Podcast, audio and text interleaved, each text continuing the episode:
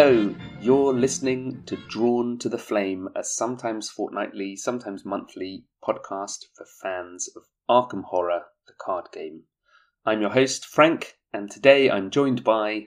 It's me, Peter. Hello, Frank. Hi, Peter. How are you? Uh, very well, very well. Uh, we were just discussing the the added bonus sound effect of the seagulls outside.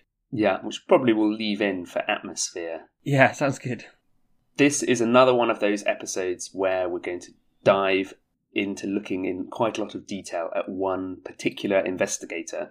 If you're a long time listener to Drawn to the Flame, you might have wondered if we were ever going to do any more of those investigator specific episodes, and we are, and this is going to be one right now. So, of course, if you're preparing yourself to combat the mythos and you want to tool up with as much knowledge and as much brawn and probably a weapon or two and generally be as robust as possible for facing the mythos, obviously your first choice investigator would be the urchin Wendy Adams. So that's who we're going to talk about today. Nice, nice. Nicely done there. Thank you. so we've not yet talked about a survivor investigator. Uh, so this gives us a chance as well to think more generally about the survivor pool. Although we have done an Agnes episode, and Agnes can take some survivor cards. So yeah, Peter, tell me a little bit about Wendy, what she does, her deck building restrictions, those sort of things. So Wendy is a she has well deck building. She's a survivor, so she can take survivor cards of any level. As Yeah. as you're very happy to say, Frank, uh, we don't have any survivor cards beyond level three. Yeah, yeah, So that survivor five there is just taunting us at the moment. yeah, yeah. She could also take rogue cards up to level two, and then she has unique asset which is her pendant, and then also uh, her weakness abandon and alone. So we'll look at those two cards in a moment. Yep. So her should we just quickly look at her stats and her ability? Mm, Yeah, yeah. So she has willpower four, intellect three, combat one, and agility four. Just looking at those stats for a second, it, she must be one of the only people with a stat at one, isn't she? The only one, yeah, that we know of. It's pretty bad. Uh, yeah, yeah. I was going to say um, Mark Harrigan, when things are going badly for him, drops down to an intellect of one. But apart from that, yeah, I can't think of any anyone else. It's really, it's really quite striking, isn't it? It's a stat line that you look at, and it's the, it's the negative that stands out first. I've never, I've never looked at Wendy and I'm like, ooh, yeah, four will, can't wait to play that. I always look at Wendy and go, ooh, one combat. So it, it's sort of obvious in its absence, as it were, and it, it must have a big effect on approaching, you know, on, on your mindset for playing Wendy. yes, uh, you're either going to have to find a very efficient way to make her good at fighting, or find a, a way to use the rest of her stat line to avoid fighting altogether. Yeah, and that is definitely where the survivor rogue cards come in. Yeah, it's certainly not impossible to build someone like that. Uh, I think we'll see that as we talk more about Wendy. Uh, she has seven health and seven sanity, so she's got a nice balanced uh, stat block or he- health block. And then her ability is when uh, it's a reaction. When you reveal a chaos token, choose and discard one card from your hand, cancel that chaos token, and return it to the bag. Reveal a new chaos token. Limit once per test. And then her Elder Sign effect plus zero. If Wendy's amulet is in play, you automatically automatically succeed instead. So her her ability, in my opinion, is very strong indeed. Yeah, I I would probably say that's an understatement. Yeah, yeah, it's so it's hard to emphasize enough how strong that ability is, and I think we'll talk about it in more detail. But if you're listening now to the podcast thinking, well, is it that good?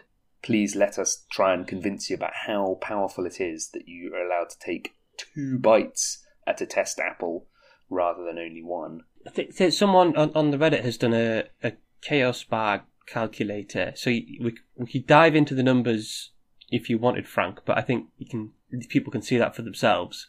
Uh, if you, you Yeah. consider, say, you've got, oh, I, I can't even do it in my head. Uh, but but it it doubles nearly your your chance of success. Yeah, So, you know, all those times you're sitting there saying, oh, anything but a tentacle and I'm fine, and then you pull the tentacle. Well, now you've got a, a second chance. Just don't, don't say anything but a tentacle Yeah. again.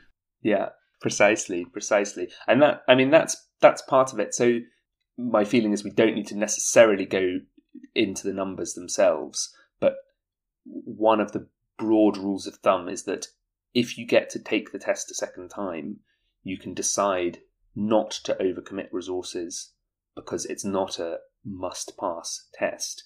And playing on standard, if you're at two above a test in the normal bag, you're normally at about a 75% chance of passing. And you can, if you commit to plus three or plus four, you're normally eliminating only one or two tokens from the bag. So you are getting a, a greater chance of success, but you're not you're not getting as rid of as many risky tokens as just getting to plus two allows. What Wendy then permits you to do is to just get to plus two for a test and take a chance with it, knowing that you have a high chance of success, but also knowing that if something goes wrong and you pick one of those three or four tokens that are going to mess you up, you can try again. She also turns a test which might be more of a risk, so say at, either at difficulty or one above, and turn it into something a bit more reliable than the other investigators. Yeah, yeah. If you're fishing for, you know, that, that plus one or, or a zero to pass a test, you get you get another try at it if you really need that. Certainly. The other thing I think that's really striking about her front page, her her, her information is the elder sign effect there, where her elder sign effect is a plus zero. We've seen other other uh, investigators who have plus zero, so that's not in itself a shock. But then it has this incredible ability that if her amulet is in play, you automatically succeed instead. So I'll read out the amulet and we'll talk a little bit about that.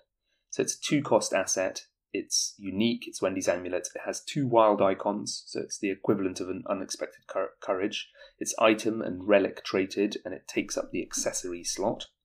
It's her deck only. You may play the topmost event in your discard pile as if it were in your hand. Forced, after you play an event, place it on the bottom of your deck instead of in your discard pile. So this is a bananas card. Yeah. It's the most potent card we have that allows uh, recursion of anything. So there is there are other cards that allow recursion, like scavenging, but Wendy's amulet, I think, is the most powerful one, and it's pretty cheap at two. But I also think that what's so striking about it is exactly that thing that if you have it in play, one of the things it does is it also means that if she draws an Elder Sign, she can be minus four on a test, but she immediately passes it instead. And Roland Banks's gun doesn't allow, it gives him a big boost, but it doesn't change what his Elder Sign is doing. And in fact, I don't think any of the other investigators gain some bonus to, to, to what they're doing with the Chaos Bag. It's only Wendy. And Yeah. while you might not want to be taking tests at huge numbers below the, the target, saying, Well, I've got my amulet in play, you know, you shouldn't bank on pulling an elder sign. It does just lead to some really useful plays and moments. The times that I've had the most joy with that is when I've drawn something like Visions of Futures Past, where it's a will five test and I don't have Beyond the Veil out, and I don't mind maybe discarding a couple of cards, but I don't want to commit lots of cards to try and pass it, and I definitely don't want to be throwing a card away to redraw a token, and then you draw an Elder Sign, and you know all of those considerations go out the window anyway. Yeah, yeah. I, I think the only downside, uh, sometimes you see Wendy players worrying about the order they discard things in. So that they never want to get stuck with an event they can't play on the top of their discard pile. Because then Yes. all the ones below it are, are, are stuck. So they're sometimes desperately looking for an opportunity to play. You know, look what I found that's on the top of their, their discard Look what I pile. found so is they can, exactly what I was going to say. yeah, That you may have you sometimes I've chucked it just for the the two intellect icons as well, or or chucked it just to retake a test, and then I need to find a location where I can fail a intellect uh, investigation check so that I can play it to get rid of it. The, the other thing to note, of course, which I think is now fairly well understood, so the topmost event in your discard pile is treated as though it's in your hand for the purpose of playing it, but you can't you can't discard the topmost card in your discard pile to retake a test or anything like that. You can't commit that card to test. It's just that you can play it as an event. But but the the other thing is that if you play events from your hand once the amulet is out, they're also going underneath your deck. So that forced effect, it's not after you play an event from your discard pile. It's just after you play an event anyway, anyhow. Speaking of, you, you mentioned it briefly there, but this does make her more or less immune to Beyond the Veil, doesn't it? Yeah, if you can find enough things to to play, you can just keep keep cycling events and keep topping up the bottom of your deck. As long as there wasn't something that somehow removed cards from your discard pile, that I think could prove. Well, yeah, exactly, yeah. Uh, but where would such a card come from? Just briefly before before we move on, the other card I think is really cool in the Dunwich cycle is Professor uh, Professor Armitage. Is it Professor Armitage or Doctor Armitage? It is, yeah, Professor. Professor Armitage. No, Doctor Arm- Doctor Armitage, Professor Rice, Doctor Armitage. Yeah. Yes, Doc- Dr. Henry Armitage, the head librarian. Yeah, so so this is a, a card you can pick up right near the start of the Dunwich campaign, and he has an ability which is reaction after you draw a card, discard that card and exhaust Dr. Henry Armitage, gain three resources. So what what Yeah. he can do in Wendy is say you draw an emergency cache, you use Henry Armitage to discard it and gain three resources, and then you play it as normal from your discard pile, goes back underneath, and then you gain another three resources. So it turns any card into another emergency cache or any event into another emergency cache. Yes. And for any other investigator, you go, but why would I want to throw away my really good cards just for three resources? You know, I, I've already got ways of getting resources in my deck apart from emergency cache, which is it, it's a no-brainer to discard. But for Wendy, because the discard pile doesn't hold the same sort of permanence of losing the card, it can be really useful. You can. I've also used it for things like look what I found, or even some of the more tricksy rogue events that we'll get onto, where you need the resources to play those cards as well as having them available to play. So you can chuck look what I found for three resources, and then you know that in your next turn you're going to be investigating at a high shroud location that you'll probably fail, and you've generated the money you need to then be able to play it. Re- really powerful. I think already we're starting to note that events are obviously very important for Wendy, and this play around her discard pile, how you interact with that becomes really important, which I think is a real hallmark of the Survivor faction, that they're good at making use out of things that other players would think have been dealt with. They're able to reuse and, and make the most of that. Should we talk then just briefly about her weakness card? Yes. Because we've set the context for it now. So this is abandoned and alone. It's a it's a uh, madness weakness, and it has revelation. Take two direct horror and remove all cards in your discard pile from the game. So this this can either be do nothing at all, or can be incredibly annoying if you're all set up Yeah. with your amulet ready to start recycling events. Definitely. So when you were actually talking about her stat line, that seven health, seven sanity, I think of Wendy as a seven five. Yeah, because you never know when this is going to show up. You never know when it's going to show up, and it's it's a two direct horror. It's not something where if you've got Peter Sylvester out or Henry Armitage or whoever else, you can you can farm that off. You know, at some point, I will definitely be taking two horror as Wendy. I mean, almost always I'll see Abandoned and Alone, and often I often it's one of the treacheries that I want to see as early as possible. You know, I, I feel like that rule about that you have to discard treacheries from your opening hand and redraw those cards is actually to stop the Wendy players saying, okay, cool, I'll start on two horror and I'll put this in my discard pile straight away. You know, if I dr- draw this as my first card, that suits me very well. Uh, annoyingly, it does stick around in your uh, your discard pile once it's it's fired as well. Yes, it does. So that again is where if you've got the amulet down and you're putting events on the bottom of your deck, that's a way of avoiding ever running out of deck and having to shuffle abandon and alone back in. So if there's anything you can do to sort of prolong having to see it twice, that can be really useful. Yes. It's a really nasty card. It can it can be scenario ending, I think. It can hit at just the time where you've maybe got a couple of events sitting in your discard pile that you're thinking about using, or even if you don't have the amulet down, just if you're banking on putting the amulet down at some point, Yeah. suddenly you you have to take a look and go right. Well, there's a lucky in there, that's gone. There's a look what I found in there, that's gone. And you know, an oops or whatever else it is you're playing, a bait and switch, these you know exciting survivor events, and they're all they're all not going to be used anymore, and you have to sort of factor that in. Okay, so I think we have a sense here of Wendy. Not very good at combat, pretty beefy willpower and agility, able to, to take tests repeatedly, or at least twice, and a really strong streak that says events are good for her. What does that suggest to you in terms of deck style or archetype provided by Wendy? Well, the the card pool is interesting from the get go. It's Rogue and Survivor. Survivor, I think, is the while you associate most of the classes with a particular stat, so Rogue Agility, Guardian Combat, Seeker Intellect, and uh, Mystic is Willpower. Survivors are the, the the dark horses. They're the, the, the wild card. Yeah. So they're already got a certain amount of flexibility there. The rogue card pool also tends to lend you a bit more flexibility as well. Cards that let you, well, ad- adaptable for a start. Yeah, which Wendy can take. Yeah, and then things like extra actions, which are very generically useful. So I think it's it's a very good flexible card pool she's got. Yeah, I'm I'm inclined to strongly agree. And there are cards in there that seem to just lean towards flexibility. So things like elusive as well, which is uh, you know I think probably probably the strongest rogue event. I'm going to go out on a limb and say that, allowing you to move anywhere that's been revealed and and ditch a bunch of enemies if you need to. In Wendy, the possibility of of playing elusive and then using it again and moving a, a, a second time is is very powerful. That I suppose is the the consideration that Wendy puts onto deck building that other investigators don't put on, which is how many times do you want to use these events?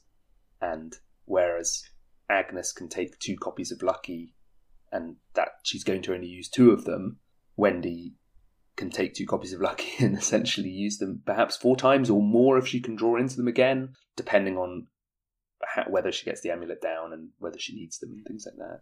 So she adds this this uh, dose of value to any event that she runs. So so we can we can either go the route of being more agile and evading enemies, which a lot of the rogue cards help us do. So we've got things like elusive and cat burglar, Yeah, and then we can take advantage of this with cards like sneak attack. yeah, definitely. We also have things like stray cat in uh, in the survivor faction, which help us. And the big man on campus, Peter Sylvester, Of course, yeah. nice agility boost as well. That's right. Or, or we can start to pick up some of the survivor, like cards like uh, Fire Axe give you a big boost to your combat. Baseball bat Yeah. does as well. You can turn her into, or sends her up to three, which isn't great. Yeah. but The heady heights of three combat. uh, that's right. Yeah, she can, I suppose, use something like Scrapper as well once she picks that up. She can, yeah, yeah. Well, and and note on baseball bat, one of the you know there's there are many drawbacks to that card, but one of them is that if you draw a skull or a tentacle, you discard it after the attack. Wendy can draw a skull and say, well, actually, I'm going to really need to make another attack after this. I'm going to throw this other card away and redraw that. And her ability to redraw tokens, it means you don't count the first token you saw as uh, ever being seen at all. So it's not that the skull has happened and been revealed and you're going to need to take your punishment. The skull never came out, it didn't happen, you're now drawing for the first time, which is, again, pretty powerful. So there's a, I'm glad you mentioned Baseball Bat because there's a deck list called the the girl who killed Umordoth, Yeah, and it's set out from the point of can Wendy complete scenario three of the Night of the Zealot, defeating Umordoth with damage rather than racing through it and just doing the investigation resolution of that scenario. And so this deck builder has sort of reversed engineered a deck to reliably hit Umordoth enough to do the damage that is needed to, to kill him. And although Wendy has one combat, which would seem like quite the handicap for doing that, She has other abilities like the token redrawing ability and the the cocktail of cards that she can take between rogue and survivor that allow her to have this sort of power turn. And I think the hallmark card there is will to survive. Yeah, yeah. That's a 3 XP 4 cost survivor event that says that for your turn you don't need to draw chaos tokens when you take tests. So, so not only do you only need to boost, well, you you only need to boost to the exact level of the test, don't you? Yes. So not only do you, you think, oh, all it lets you do is know that you survive, also actually it saves you money and resources over the whole turn because you're only going up to the actual level of the test rather than aiming over it. Yeah. Yeah. You're not you're also not committing extra cards to redraw tokens where you've messed up on a test. You don't even need to, to think about that. And as we've already said, in Wendy, paying three experience for one will to survive if you can play it right, you can play it on one turn and then the following turn put your amulet down and play it again, and you can get, you know, uh, five or six tests where you don't need to draw tokens, which is incredible. Um, if you've not played Will to Survive yet, uh, I really heartily recommend it. It's probably one of the most fun cards for just sort of bananas clutch plays. Played it before as well in Ashcan Pete, where you're really wrestling with some nasty enemy, and then yeah, you drop Will to survive, and Duke just goes to town on them. It's really satisfying. We found it great in combo with Double or Nothing as well, which is a which is a Wendy yeah. staple because you know even though you double the difficulty, you know exactly where you've got to go to for the test, and it's usually quite a high impact impact round. Yeah. So something like a backstab, a Double or Nothing backstab. Uh, when you've got Scrapper out, although it costs a fair bit of money, once you have that money, you know exactly that you're going to do X amount of damage. And it, yeah, it's going to be six, six damage with the double or nothing. If you've thrown in, say, a couple of quick thinkings, which is another rogue skill, that if you pass by two or more, you're getting more actions. You can you can plan for that as well, where you say, right, you know, I'll do one test where I'm two up, and both of the quick thinkings will fire, and that will leave me with another four actions this turn. You can you can start to pile in these little packets of of different cards. If you've got a lucky in hand as well, you can actually float along two below a test and then still pass it. All of those cards in combination start to lead to these really powerful burst turns where the urchin is suddenly the destroyer. Yeah. That leads to this this interesting point that the way that Wendy is going to be defeating enemies is probably not the conventional combat check after combat check. If you're using Fire Axe, the danger of ending up in that fire axe hole for Wendy is quite quite a severe one because she's relying on having resources to play her events. You know, look what I found is two cost. Chance encounter is one cost. Backstab is three. Elusive is two. Lucky is one. Will survive is four. You know, all of that adds up. That she wants enough resources to be able to play the events repeatedly. And while Fire Axe is probably the most efficient way of getting her up to a reasonable combat, it's not going to be I often find I'm not using it for lots of damage, and certainly when I play Wendy solo, it's there for helping me kill things like rats. It's not there for three actions trying to do six damage or something like that because she just she just can't afford to keep going up to seven combat. So I just mentioned solo, and I the majority of the times that I've played with Wendy, I've played in pure solo, just Wendy. I've played through the core set, with Wendy uh, very successfully, if I may say so myself. And I've now played through Dunwich pure solo with Wendy to a very satisfying conclusion as well. The other card that I think is so powerful for Wendy in solo is Lone Wolf. It's such a simple card. If you're by yourself at the start of the investigation phase, you gain an extra resource. But it becomes such a powerhouse for her and I I built a Lone Wolf Wendy deck that was very event heavy. I think had 14 events in the deck, and Lone Wolf was really the the engine that fueled that deck throughout the campaign. It makes her into into Jenny. You know, it's Jenny levels of resources, and yeah, it it sort of I'd almost say it it skews the calculations to such a degree that it's yeah, it's just incredibly powerful. Uh, uh, yeah, my impression would be I haven't played much Wendy, and I don't play much solo. I Yeah. generally only play multiplayer. But my impression would be Wendy is a very strong solo investigator to pick. She's got a lot of the hallmarks of someone who's very good at being solo. Yeah, I, th- I think with four will and four agility, you know, those are commonly considered to be the two defensive statistics. So that means the spine of her character from the get go, she's probably going to be able to handle most of what the encounter deck is throwing at her. And then, as long as you've put in enough attention for her investigation and and banking cards for some kind of uh, a combo turn for dealing with an enemy, you're in a good place straight away. One of the things that I enjoy the most about playing Wendy solo is that you get a lot of quite enjoyable decision points with her. If you draw an enemy, even if it's something like, say, a whippoorwill or a thrall or something fairly straightforward, you know, um, an acolyte, you have this nice decision point. Am I going to go and, and deal with that? And how am I going to deal with it? Am I going to evade it, then sneak attack it? Or am I going to run in and use a fire axe? Or what, you know, what am I going to do here? Or, and often for Wendy, the right choice is I'm going to leave that and I'm going to move on. and she has enough mobility that she can often do that, or it might be, you know, a single evade and then move on. It leads to a very enjoyable play experience where from turn to turn you have these these interesting decisions and yeah, I've, I found it very rewarding. Actually, it's it it's not to say that other other investigators are boring to play as; they're not at all. But the experience of drawing from the encounter deck as Roland, where I'm basically saying, "Give me an enemy, give me an enemy," because it'll get me a clue, and as Wendy, where I'm already ready with all sorts of tricks to kind of avoid or move around, can yeah, can be deeply entertaining. I, I absolutely agree with that. I think that we, we've got a, a player locally who loves playing as Wendy. And it's because he loves having a handful of tricks, and it- he's he's very much a one of these people where a situation comes up in the game. He's like, "Ooh, just give me a minute to think," and then he'll sit there and he'll go, "Yes, yes, yes," and then he'll throw down three cards, and suddenly he's solved all the problems.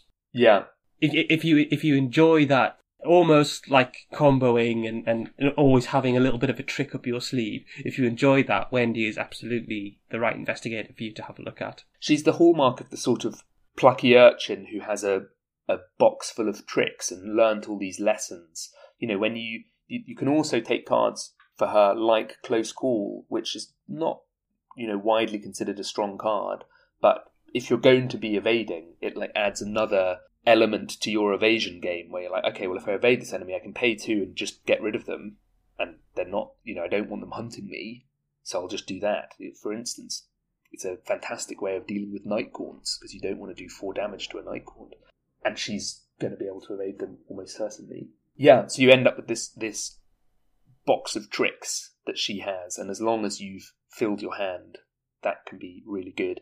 That I think is another.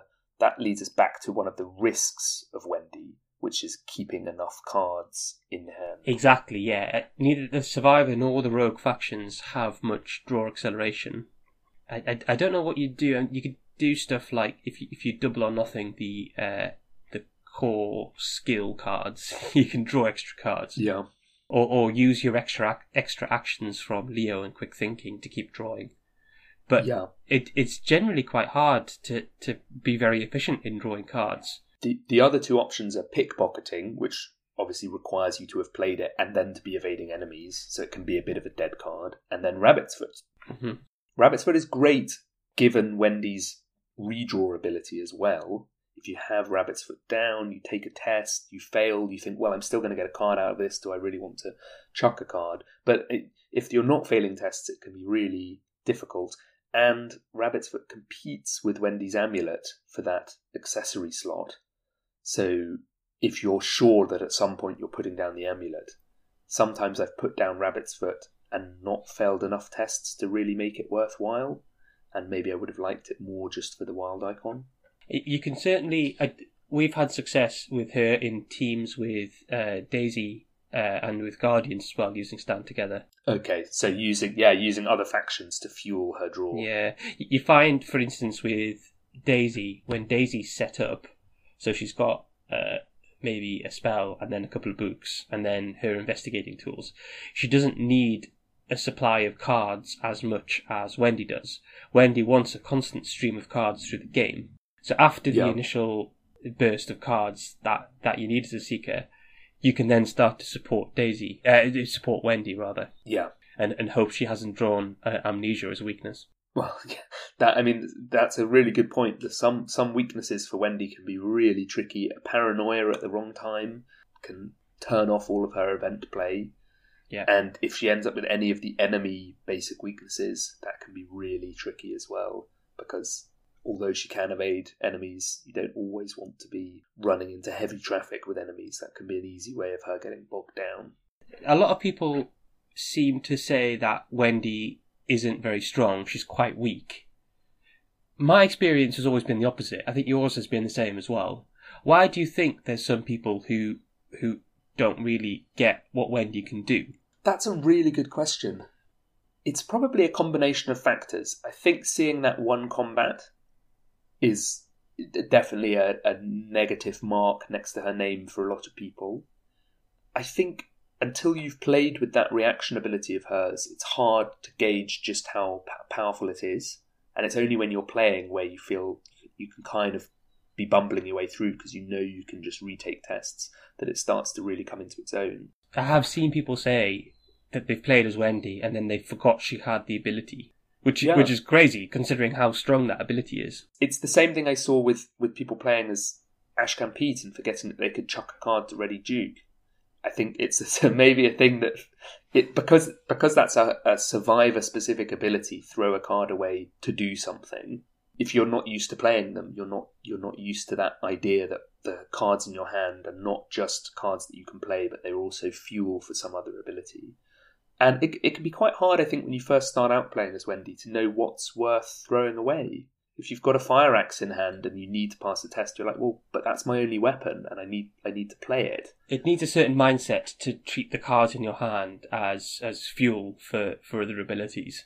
Yeah, Uh, and I think wh- when when you get there and realize if something isn't going to be useful in the next few turns or isn't useful now, then I can get rid of it. And it, survive, survivors potentially have ways to get that back. We've actually seen some more tools for survivors to use recursion coming up as well. So I mean, even yeah. at the moment, stuff like scavenging you could use, uh, and Wendy's pendant. Uh, amulet, Yeah. amulet. I keep on saying pendant. Wendy's amulet. I don't know why. I don't know. There isn't any pendants in the game, is there? Penchant for pendant. Yeah. So yeah, I, I think people, if you're using Wendy, you need to be using that ability, her ability, quite freely. And if you're not using it freely, then potentially push yourself more as Wendy to take riskier tests. Uh, to- to- Yes, you know, or, yeah. or commit less, uh, fewer things to a test, so that you have the opportunity to use her ability. It's a natural extension of this idea that when you have a card in hand, it already has two abilities. It has the ability if you, if you play it, and it has the ability if you commit it. And uh, newer players to the game might feel uncomfortable, you know, say throwing a dynamite blast for for its willpower icon because they can look at it and go, "But this is such a powerful card. It does does damage to everyone at one location. I'm going to hold on to that." And actually, then taking that next step, it's one of the steps I think to improving as an Arkham player is being able to look at what the conditions of the scenario are and then reevaluate the cards in your hand for for what use they have for committing. So in Wendy, when you have look what I found, if you're playing solo, there might not be any locations that have two clues. You, It Mm. might just be one of those locations where it's all one per investigator locations. At which point, look what I found might be more useful for its two intellect icons than it is for being held to play. What Wendy then also asks you to do is add a third layer to that, which is also the, as we talked about, the her reaction ability. But getting into that mindset as an Arkham player more generally, okay, I could chuck this for the icons, okay, I'm going to hold on to it, is I think a really good step in the right direction to, to understanding Wendy as well. It's just that she has a third option. The other thing to note is that events often have pairs of icons, normally non matching, apart from Look What I Found. And so that gives them anyway a lot of flexibility. So if you're playing an event heavy deck in Wendy, you've got all these different icons that you can be committing. But also, if your events end up in your discard pile, you could use your amulet to then replay them. So it adds all these sort of layers of nuance that I don't think are particularly obvious at first glance. I certainly didn't didn't think they were obvious. The other the other challenge, this is just a sort of side point, is it's quite hard to know when to play the amulet, and you can hold on to it and then end up having it discarded out of your hand for some reason, or you can see it too early and put it down, and, and then you're not getting the, sort of the optimum reuse out of events. Because the ideal is that you've played four or five into your discard pile, then you've played the amulet, and then you've reused that four and five, four or five, and that you know the ideal doesn't always happen. So I think that can be a bit of a boundary for for playing as Wendy. She, she's got a sweet spot, hasn't she? That she wants she wants a nice juicy set of targets for the amulet, but then Yeah, she doesn't want to wait think so, too, yeah. yeah, t- too late and, and end up having to commit it or something like that. I, I remember there's a, there've been a few memorable games where our Wendy player has been deciding whether has, has got beyond the veil and is deciding whether or not to dig through the last few cards in the deck that he knows the the amulet is in to see if he can get it down before he has to recycle Yeah, or whether to just Yeah. stop and use those remaining cards as as buffer for any milling effects. and that's where we've seen a new seeker card that allows you to search through a portion of your deck. That's where that becomes really useful for that really targeted card choice where in a Wendy deck you don't want a lot of specific cards you want, but you really do want to find the amulet at some point. and weighing up how much you build towards your whole game plan falling apart if you don't get the amulet versus really optimizing how much potential it can give you is is kind of entertaining and, and enjoyable. Yeah, there's there's there's certainly a category of investigators who whose signature assets or cards are really key for them. J- Jim is another example. Jim really wants that trumpet out as soon as possible. Yes, yeah, yeah, that's a, a very good example actually. Wendy doesn't necessarily want it out as soon as possible. She just wants to see it and know where it is, and Exactly, and be able, yeah, have it in your hand, feeling happy about it. As long as you don't have amnesia, obviously. Unless, but you know, amnesia, you dump a load of events when you draw it and keep hold of the amulet, and then play the amulet and replay the event. You know, there are Yeah. worse things that can happen. So, I suppose the last thing that's worth talking about is is the upgrading path for Wendy, and we've touched on a couple of strong cards. So, Will to Survive is incredible in Wendy. Cat Burglar is a really incredibly strong card as well. So even if you're thinking, oh, I'll just take Leo, definitely I'd say have a look at Cat Burglar. You get the plus one agility, and you also get an action that allows you to leave enemies behind. And although she's great at evading, sometimes you just you want that spare action to you know one push off, two grab a clue, three move even further away, or whatever it is, or I don't think I'm ever sad to see Cat Burglar in an opening hand as Wendy. It's just yeah, it's it's a brilliantly strong card. And I think an underrated one because it's competing with Leo DeLuca. Yeah, I, I- I've, I think most of the Wendy builds I've seen uh, tend to pick up charisma because there's a lot of allies she likes having as well. Yes, yeah, exactly. Weirdly, I think Stray Cat is an alright fit for her because it's cheap and it just gives you a free evasion. And I think, you know, you'd say, but why give a free evasion to someone who's good at evading anyway? And it's just for that flexibility. It's also a, an agility icon, which is useful for when you're landing that big backstab or whatever else it is that you're doing. They're worth thinking about Cat Burglar Will to Survive. Well, the, the ones that that jump out to me are, are the the upgraded key events for her. So emergency, emergency cache and lucky. The upgrades on both Yeah. of those let you draw a card, so they replace yourself in your hand, which is great for Wendy because she wants to keep as many cards as possible in her hand. She wants to keep that flow of cards, yeah. Yeah, and then they become even more powerful once we've got the uh, the amulet out as well. So you know, you play cache once for for for three resources and a card. Bearing in mind you've had to draw the card, the emergency cache to begin with anyway. Then when it comes back from your your discard pile, you get another card. Yes. Starts to just really add value. Yeah, which which which feels really good. If if you're you're multiplying the value of those cards uh, because you're playing them more often with Wendy theoretically. So I think they're they're both good choices for upgrades. They do the upgrade does something Wendy wants, and she can she can really benefit from them. Yeah, yeah. Then there's there's there are all the exile cards in Survivor that are certainly worth looking at. So I think the the strongest ones there for me, Fire Extinguisher, I'm not so wild about, but Flare, if you're running any strong ally, could be very useful. My friend's a big fan of Pete, and every, deck that can take him. To be honest, I'm a big fan of Pete. Yeah, you're a huge fan of Pete. Yeah, But that's, it- that's but- another good option. Yeah. but but keeping the your sanity topped up using Pete uh, feels very good in Wendy because you know you've got that two direct horror lurking somewhere in your deck. Yes, yeah. So any ex- excess horror is going on Pete, so that when you hit that two direct horror, you're not in a really uncomfortable position. And then the other exile card that I think is particularly strong is Stroke of Luck, which is two XP for a wild icon.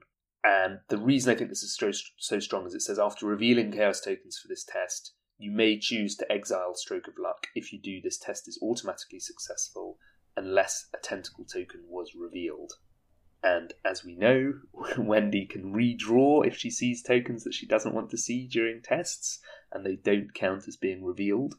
So, with Stroke of Luck committed, you could take a test, draw a tentacle, redraw it, and if you draw a minus four and you're still failing, then exile Stroke of Luck and pass. Or if your redraw draws you to a, a zero and you've passed, then Stroke of Luck has given you that, that nice plus one and it's useful in your deck. I think it's an incredible card. I think people are really put off by the exile effect, but I don't think I've I think I've exiled Stroke of Luck once in all. I've probably committed it to ten tests, fifteen tests. It's very rare that actually the exile is the bit that that happens, and certainly it's the sort of thing that going into a final scenario, it's it's worth the two XP.